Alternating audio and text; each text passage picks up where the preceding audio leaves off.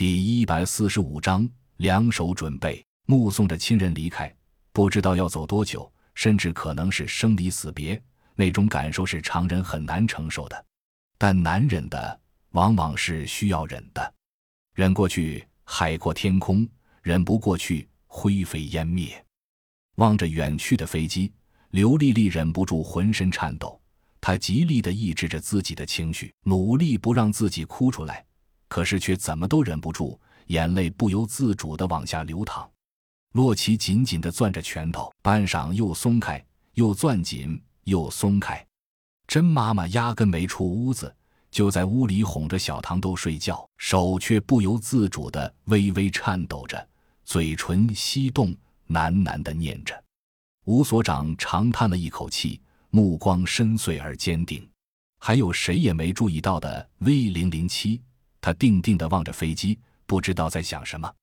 其他的人或叽叽喳喳，或默不作声。人间百态，百态人间。飞机的轰鸣声消失了，在场的人们也纷纷散去。洛奇和妻子想过去拍拍刘丽丽，叫她一起走。吴所长却摇了摇头，示意不要如此。也许是让他静静把洛奇夫妻想着，点点头离开了。刘丽丽有些失魂落魄地站在停机坪上，任凭耳边寒风呼啸。不知过了多久，她身边突然多了一个人，是那个鸢尾花般的女人。她挽了挽头发，带着天然的慵懒，几乎是用鼻音说道：“她走了。”短短三个字，几乎让刘丽丽再次泪崩。